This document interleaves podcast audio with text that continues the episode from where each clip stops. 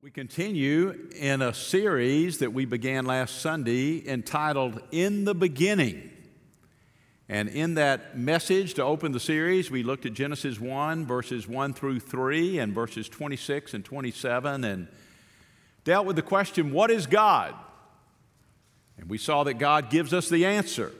He is Father, Son, and Holy Spirit, one God in three persons, and the Trinity is actually in Genesis 1 as we saw God the Father, God the Holy Spirit, God the Son, Jesus, in that creative process to make man in the image of God or like God.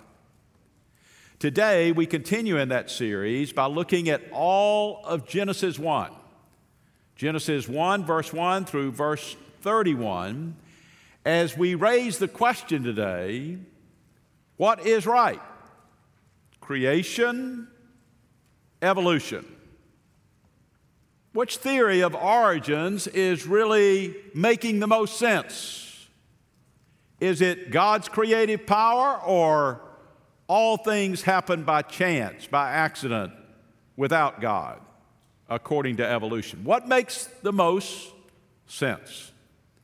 As we deal with that question, I ask you to turn to Genesis 1 1. This is a great time for folks new to Bible study to find the passage Right there in Genesis 1, verse 1, the very first verse of the Bible. And if you're physically able, let's stand now out of respect and honor to God and His Word. We'll read verses 1 through 5, and then we'll skip down and read verse 31. In the beginning, God. In the beginning, God created the heavens and the earth. And the earth was formless and void, and darkness was over the surface of the deep, and the Spirit of God was moving over the surface of the waters. Then God said, Let there be light, and there was light. God saw that the light was good, and God separated the light from the darkness, and God called the light day, and darkness he called night, and there was evening and morning one day. Verse 31. God saw all that he had made, and behold, it was very good. Father, as we stand before you, the God of the universe, our Creator, we pray that you will speak to us today through your word. And I pray, Father, that every person, whether they're joining us online, whether they're in this room worshiping, that every person will come to you with an open mind today. Open to allowing you to speak as you reveal your truth to all of us right where we live. Father, we need you. And we pray that our understanding of origins and how it all began will be more clear when we leave today than ever before. And Lord, as we pray this prayer, we thank you that we can know you, our Creator, through the person of Jesus Christ. For it's in Christ's name that we pray. Amen.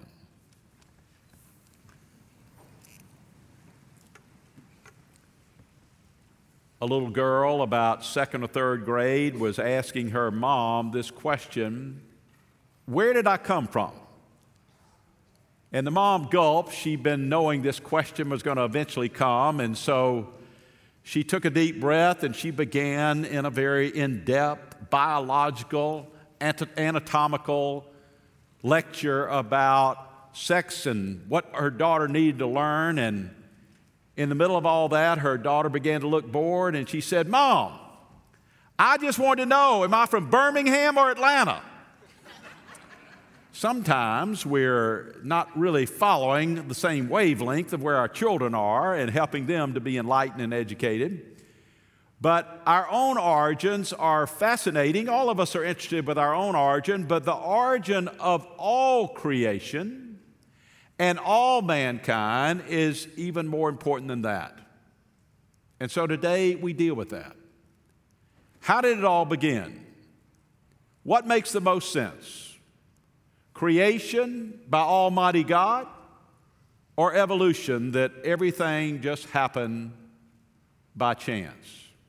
Now, with these two competing views about origins, let's begin with what is the dominant accepted thought in the Western world, and that is evolution. A little background. Charles Darwin in 1859 wrote this book, and let me quote the exact name of the book, be sure I've got it right. That book is The Origins of Species by Means of Natural Selection. And he proposed a whole new way of looking at origins that completely leaves God out. It's the idea that it just all happened by accident life beginning in the simplest form and going to the more complex of human life in the development or evolving of what we would call creation. There was also within Charles Darwin's theory that there was the idea of what is called the survival of the fittest. Certainly, those that are the strongest will survive, and that is going to influence how all of what is natural or in nature will evolve. Twelve years later, Charles Darwin wrote another book entitled The Descent of Man, in which he proposed that human beings actually evolved from apes. And when you look at the similarity of apes or gorillas with human beings, you can see where somebody might say, well, there are a lot of similarities there. I can see where if you're going to believe that all of life is just evolving, that it would make sense that you go from apes to mankind. But that created quite a stink, if you will, because the dominant thought in Western culture was certainly from a biblical Christian view at that point. But what was so interesting is that science began to grab a hold of what was an idea of Charles Darwin and over time began to embrace it as absolute fact. Then later on, the Big Bang Theory occurred, this giant explosion from which our universe evolved, and from which somehow, with all the gaseous fumes of that explosion, somehow simple life originated. Now, you hear initially about the Big Bang Theory, and you almost think it is Genesis 1 3, where Jesus said, Let there be light. But the difference in the Big Bang Theory is there is no God involved, it just happened. Now, it's very interesting that Darwin, near the end of his life, I want to read you a quote he said because he himself admitted near the end of his life that he just proposed an idea and it caught on like wildfire. And in My Life in Letters, Volume 1 by Charles Darwin, he says this Not one change of species into another is on record. In other words, the man who proposed that there was this giant leap, this mutation from one species to another, admitted near the end of his life that there was still nothing on record that proved that. Now, that's very interesting. Because the argument within science that just sees things from a natural or materialistic perspective with no allowance for the supernatural or the miraculous has embraced evolution as a fact, very dogmatic in that. But perhaps the best known atheist of our generation, Richard Dawkins, in The Blind Watchmaker, he wrote these words in talking about that. And Think about what he's saying as I read this. It should be on the screen. He says, A third respect in which our brains seem predisposed to resist Darwinism stems from our great success as creative designers. In other words, as man creates and invents and there's order in the world, that causes man to be skeptical of Darwinism, that idea of evolution, that all this happened by chance. He goes on. It took a very large leap of the imagination for Darwin to see that, contrary to all intuition, there's another way, and once you've understood it, a far more plausible way for complex design to arise out of primeval, primeval simplicity, or some say primeval slime. A leap of the imagination so large that to this day, many people seem still unwilling to make it. It is the main purpose of this book to help the reader make this leap. Now, what is so ironic here is that so often atheists and agnostic and evolutionary scientists say that Christians just have blind faith. Well, what you just heard is one of the graphic examples of a statement of blind faith. He is saying that even though all the evidence weighs to an intelligent designer behind all of this, I am going to challenge you in this book to make this great leap of your imagination. That's what's called blind faith where you have no evidence but want to believe that this is true. That's pretty ironic. So there's no doubt that Darwin introduced this mindset. It was an idea, it was a theory. Science began to embrace it, where today, in the majority of the scientific community and the majority in the educational community, will teach this as fact. What does God say? Well, God has given us what we need to understand about His creative power. It doesn't fill in all the details of how it works and how He did it. That is science job. But He tells us a lot. Let's begin in verse 1 where we were last Sunday. In the beginning, God created the heavens and the earth. That's a statement that God did it, both the heavens and the earth. That is a statement that from the very first sentence of the Word of God, it says evolution, atheism, naturalism, materialism. It is not true. Verse 2 The earth was formless and void, and darkness was over the surface of the deep, and the Spirit of God was moving over the surface of the waters. This is the Holy Spirit, the second person of the Godhead, head involved in this creative process. Verse 3 Then God said, The Word of God we saw in John 1 verse 1 through 3 and verse 14, the Word of God is Jesus. The Word of God said, Let there be light, and there was light. That is Jesus. God saw the light was good, and God separated the light from darkness, and God called the light day, and the darkness he called night, and there was evening, and there was morning one day. Now, here we see in the first day of creation that there is a separation of light and darkness. The sun is not even created till day four. So obviously, this is Jesus. Revelation 22 5 makes it very clear that when Christ comes and there's a new heaven and new earth, there will be no more night. We will have the light of Christ. There will not be need for lamps in the darkness. We will have Jesus. And so, understanding that, we see in day one the creative process has come about because God the Father, God the Holy Spirit, God the Son are working in harmony with one another to bring this about. But that is just the beginning. Now, what is also fascinating, you're going to find some of your skeptical friends that say, well, you know, evolution is a fact, and I don't believe what Genesis 1 says. Science has proved that that is wrong. Because after all, the earth has gone on for billions of years. Well, it's very interesting. Keep your finger there at Genesis 1. Turn way deep into the New Covenant, the New Testament, to 2 Peter chapter 3, verse 8. The Word of God says this, but do not let this one fact escape your notice, beloved, that the Lord, to the Lord, one day is like a thousand years, and a thousand years like one day. Now, there's no doubt that what is described by God in verses 1 and 2 could be over billions of years, but there's also no doubt that during that time, before the creative process even began, eternity meant there was no time. And yet, God's word is saying that to God, one day can be a thousand years, a thousand years, one day. In the early creative process, if somebody wants to argue and say, I believe it's been going on billions of years, you can say, well, that's very interesting because the Bible gives you some credence for even believing that. Look at 2 Peter 3 8. You might find as you're sharing with a non believer or a skeptic that they're stunned that the Word of God even says this. Now, I personally believe that because God is almighty, that nothing's impossible, so He could create in six 24 hour days. I believe that. But it is interesting in the beginning of this process that 2 Peter 3:8 can add to a liveliness of discussion with a person who is skeptical about God. But we read day 2, verse 6. Then God said, Let there be an expanse in the midst of the waters, and let it separate the waters from the waters. God made the expanse and separated the waters which were below the expanse from the waters which were above the expanse. And it was so. And God called the expanse heavens. And there was evening, and there was morning, a second day. Now, do you see what God is saying about a day? You go to Israel today, and you note that if you're there on Friday, that Shabbat or Sabbath begins at dusk on Friday, and it ends at dusk on Saturday. Why?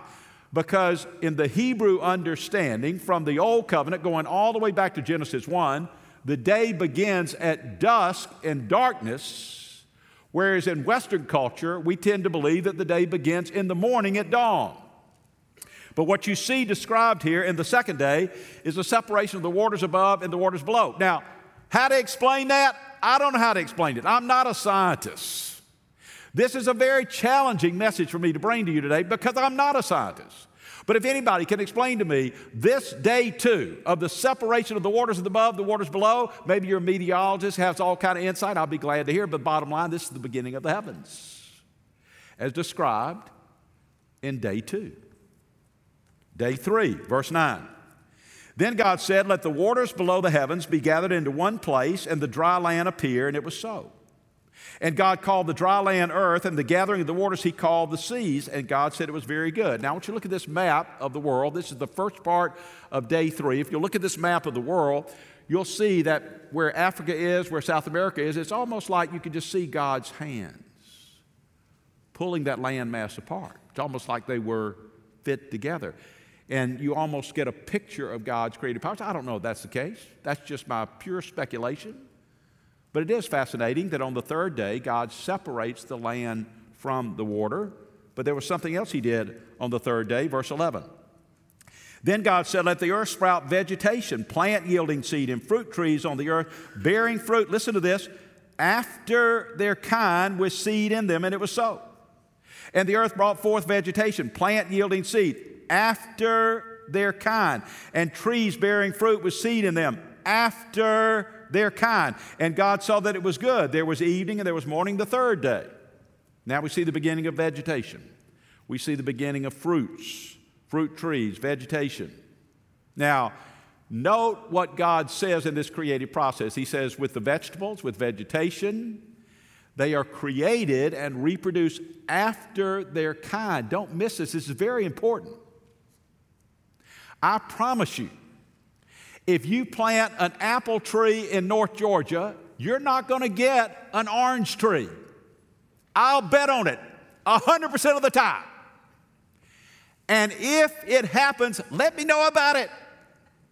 I want to write an article about it. It will be the first time in all of history. If you plant azaleas because you want to have beautiful azaleas in your garden and up come rose bushes, let me know about it. It's never happened in the history of earth. Because vegetation and fruit reproduce after their kind. The order in creation is extraordinary. Day four. Verse 14 Then God said, Let there be lights in the expanse of the heavens to separate the day and the night, and let them be for signs and for seasons and for days and years. Now, the first thing you see on day four is the seasons, the signs of the seasons spring, summer, fall, winter, unless you live in the Caribbean or Hawaii or San Diego. But even they have spring, summer, fall, and winter. It's just not as dramatic as you have in Longview. But not only that, let them be for lights in the expanse of the heavens to give light on the earth. And it was so. And God made two great lights the greater light to govern the day, obviously that's the sun. The lesser light to govern the night, that's obviously the moon. And He made the stars also. We saw last week that astronomers are estimating there are over 300 sextillion stars. That's three with 23 zeros after it.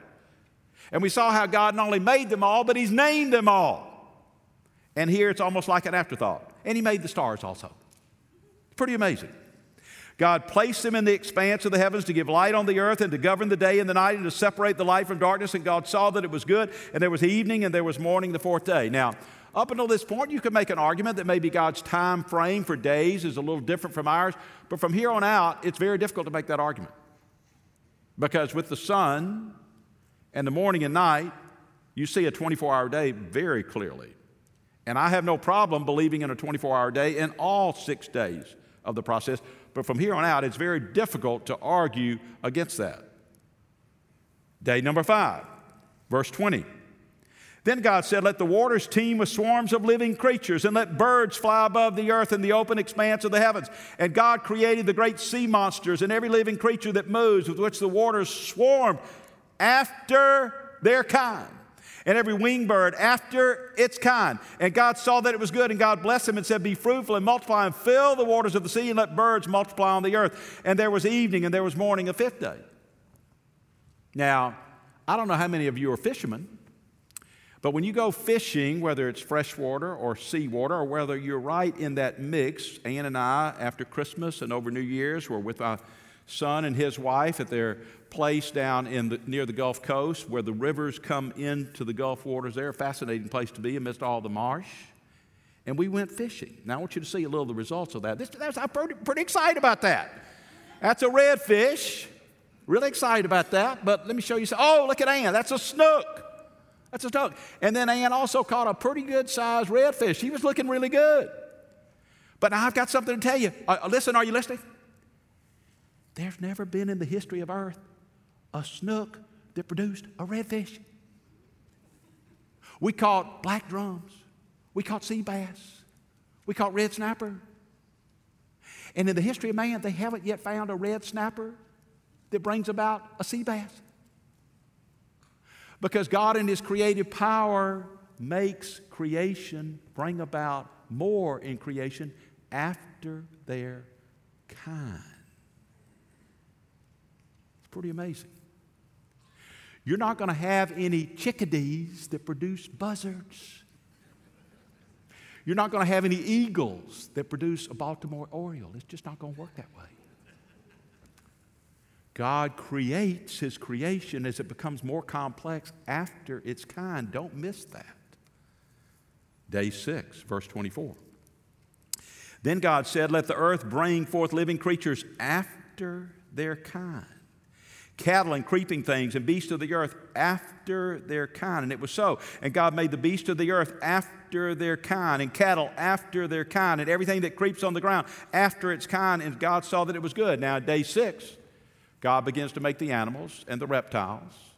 And it's very clear. There are a lot of places in Texas where you've got those big rattlesnakes. But as far as we know, a rattlesnake's never produced a cow. It hadn't happened. As far as we know, a rattlesnake hadn't produced a frog. Because God is very clear in His creative process with each species, it is after its kind. Now, you might see some variety within the species of dogs and variety within the horse species that produces a mule. But when it comes to species, it is produced after its kind. Verse 26.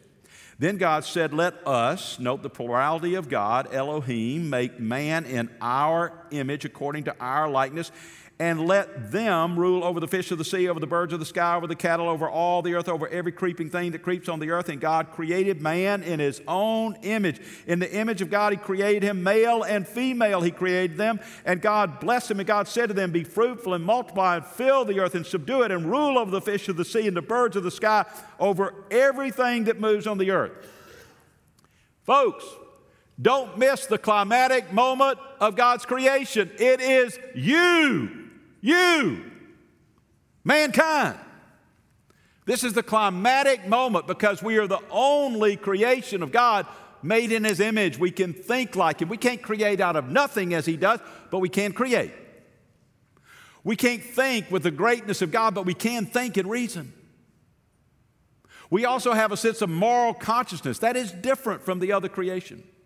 We have a sense of identity and wondering about our purpose that is different from other creation. We appreciate beauty and music. We are made in the image of God. We have language and communication that is different from the animal kingdom. And so God comes to his climatic creation. It is you and me, made in the image of God, male and female, made in the image of God. And in light of all of this, look at what God says in the completion of the creative process. Verse 29. Then God said, Behold, I've given you every plant yielding seed that's on the surface of all the earth, and every tree which has fruit yielding seed, and it shall be food for you. And to every beast of the earth, and every bird of the sky, and to everything that moves on the earth which has life, I have given every green plant for food. And it was so. And God saw all that He had made, and behold, it was very good. And there was evening, and there was morning the sixth day. Now, for some of you, this is really going to make you a little antsy. You're big hunters. And do you realize what God's word is telling us? There was no killing. There was no hunting. Now, I've got several bucks on our living room wall. I want you to know, I, will confess that to you. And I'm thankful God allowed it come Genesis 9, but when creation came about, the animals weren't killing animals to eat.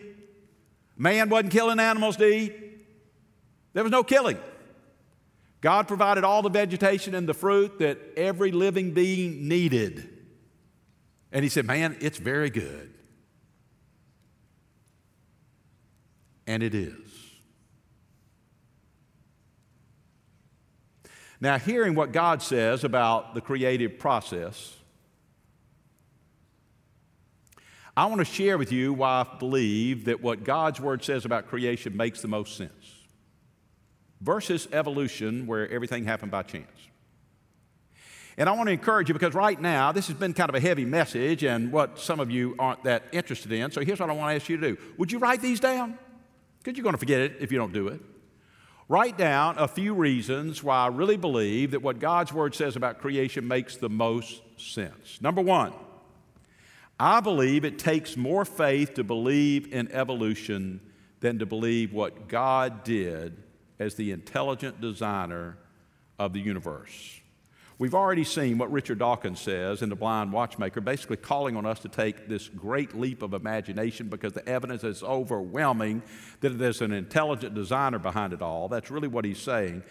But it also just makes more sense. I want you to look at this on the screen of an eyeball. Now, I know that's not too pretty to a lot of you, but it really is extraordinary. Do you see all those parts to the human eye? And here's what's so amazing every time a human life comes about, there's an eyeball and those two cavities in the brain. Now, some might have deformity, some might be blind because of the fallenness of man since sin, and we'll talk about that later on. Things aren't always working as God has originally intended them, but that eyeball, that's a pretty remarkable creation. And in every human life, there are eyeballs like that, not something else in the sockets. You know, I, I, see something like that, and I, I, know some of you are in the medical science world. You're a doctor or a nurse or a physician's assistant. I don't see how you can practice your art and not believe in God. I mean, when you really see how complex and amazing human life is, and that's just human life, that doesn't include the dogs and the lions and the cats. It's extraordinary.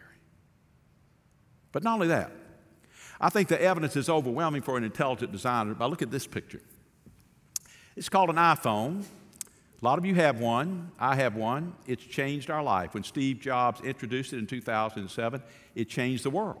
Literally changed the world. Y'all know that. Some of you are dying right now. You're dying to look at your iPhone. Who sent me a text? What's the latest tweet? You're dying. You're just, it's every ounce of energy to contain yourself. It's become so addictive to so many of you. Well, I want to tell you something you may not know. Steve Jobs introduced this with his great genius and his Apple personnel there, but here's what really happened. He was out in Silicon Valley one day and he was walking along. There was a factory explosion down the street, and he's noticed this iPhone was right there on the sidewalk in front of him. That's how it happened, really. That's how it happened. Now you look at me and say, this guy really has lost his mind. And certainly I would have lost my mind to make a statement like that. But listen, are you listening? Human life, animal life, far more complex than any iPhone, as extraordinary as it is.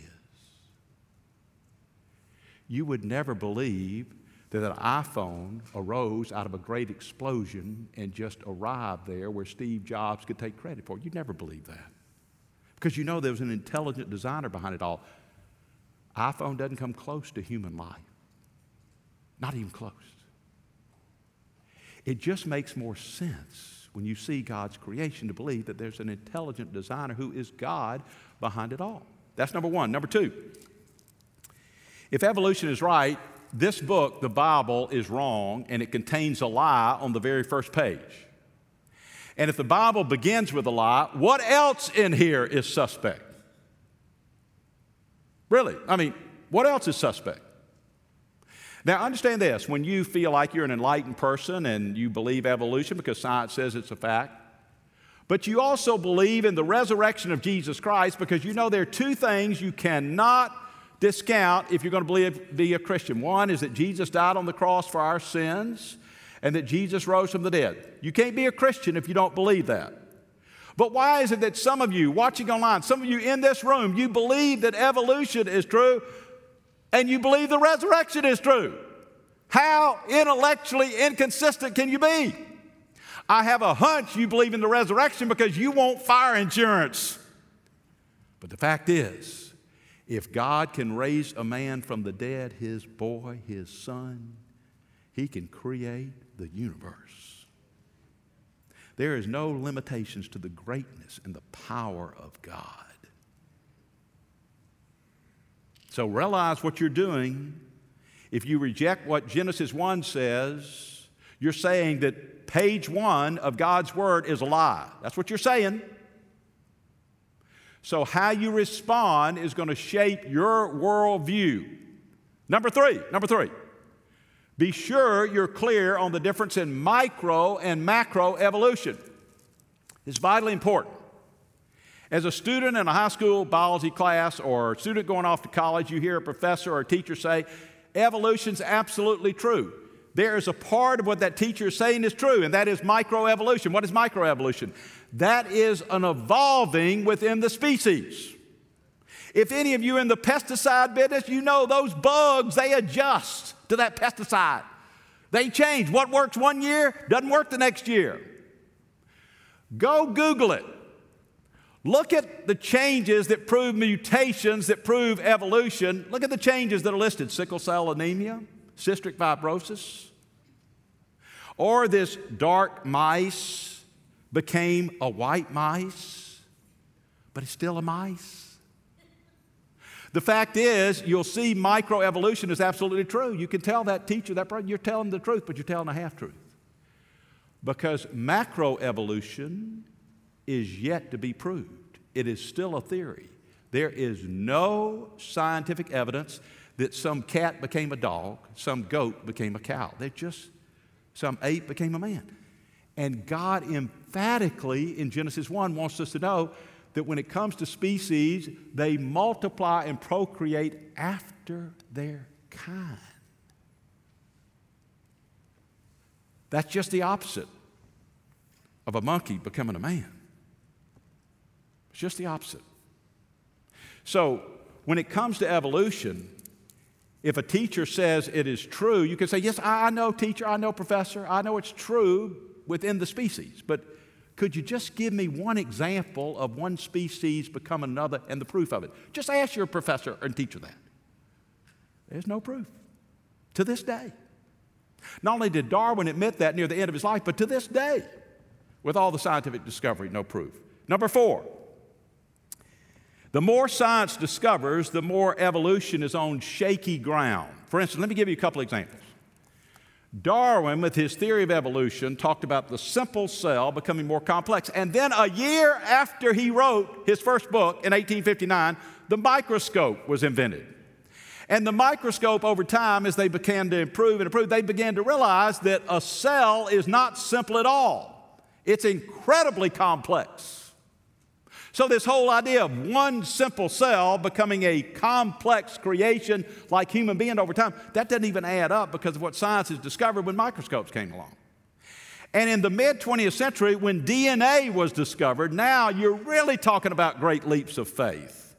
I'm no scientist. I can't explain the details of DNA, but I do at least understand this. It makes it a lot tougher on the evolutionists than it does on those who believe God has created it all. But that is not all. Number five, the role of science is to explain what God has done and how it works. Now, listen very carefully. The Bible and Christianity is not anti science. That's a terrible mistake. Science has a beautiful, high calling to explain what God has done, how He does it, how His creation works. That is the role of science. We are to be grateful for that. But when science dogmatically makes itself God, that is idolatry. And that is opposite of what God has in mind. And think about how science changes. I don't know about y'all. I've lived long enough that science authoritatively says eggs are bad. Then, 10, 20 years later, science comes back, eggs are really good. I mean, think about science. Going to the dentist. They've taught me half a dozen ways to brush my teeth authoritatively because science has proved this is the best way to do it. Well, why don't they get, think about COVID 19. The big argument is trust science. Well, science is all over the map with COVID 19. How do you trust it when it's all over the map? You see, science is constantly changing because science is discovering what God has done and trying to offer an explanation for it. But science is not to be God. That is idolatry. That is arrogance. And you have to decide. But number six, evolution always leads to amorality. What do we mean? Well, listen. This concept of survival of the fittest, Adolf Hitler, Joseph Stalin, Chairman Mao, they love that concept. Because it's all about whoever's most powerful is the one that is right. They love that. And yet, even with individuals, evolution leads to amorality because if we're all here by chance, it's just an accident, there's no God over it all, then I'm going to do what I want to do. And even when it comes to feeling certain things are right, I'm going to do what I feel is right versus what God says is right. Evolution always leads to amorality and chaos and eventually anarchy. And then someone grabs a hold of the power and seeks to force a culture to adhere to a certain ideology. It, it, it's just, you always see it. Evolution always leads to amorality because, after all, I'm just going to do what I want to do. You think stealing's wrong? Well, that's your opinion. I've got a different idea. You think greed is wrong? Hey, I got a different idea from you. How do you know greed is wrong? Well, it just is. Well, how do you know?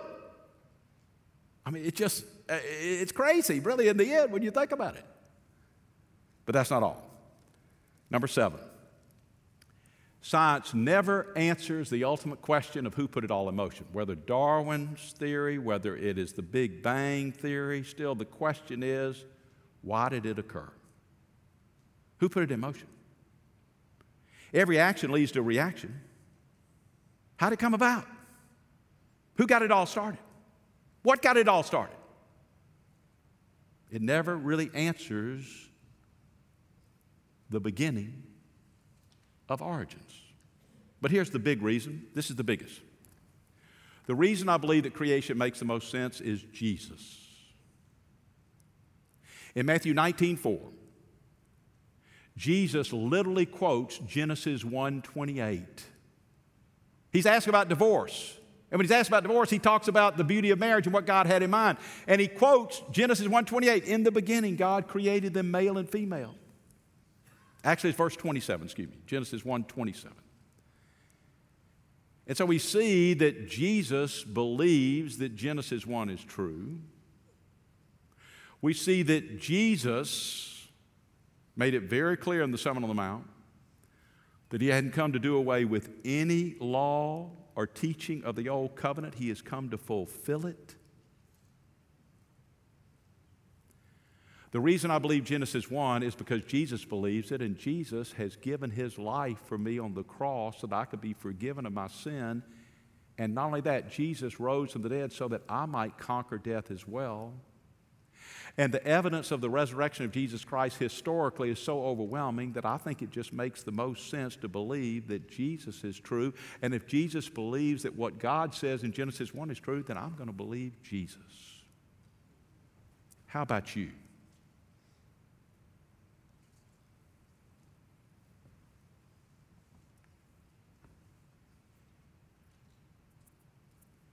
In the beginning, God created the heavens and the earth. That really is the truth. Do you believe it? Will you believe it?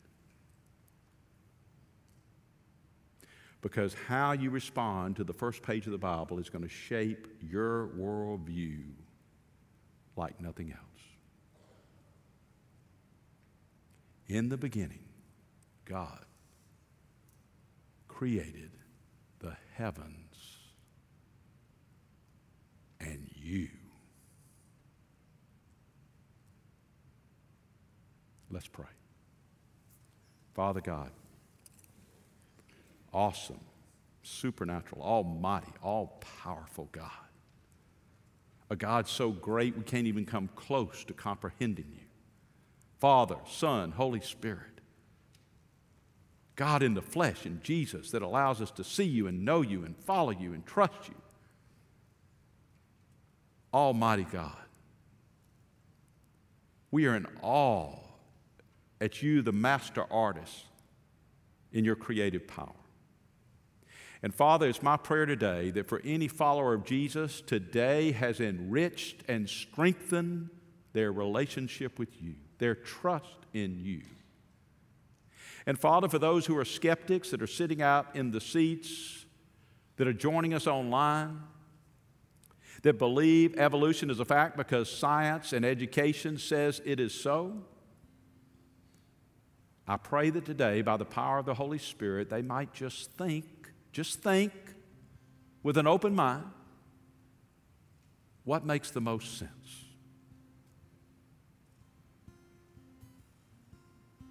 Father, I believe you, most of all because I believe Jesus.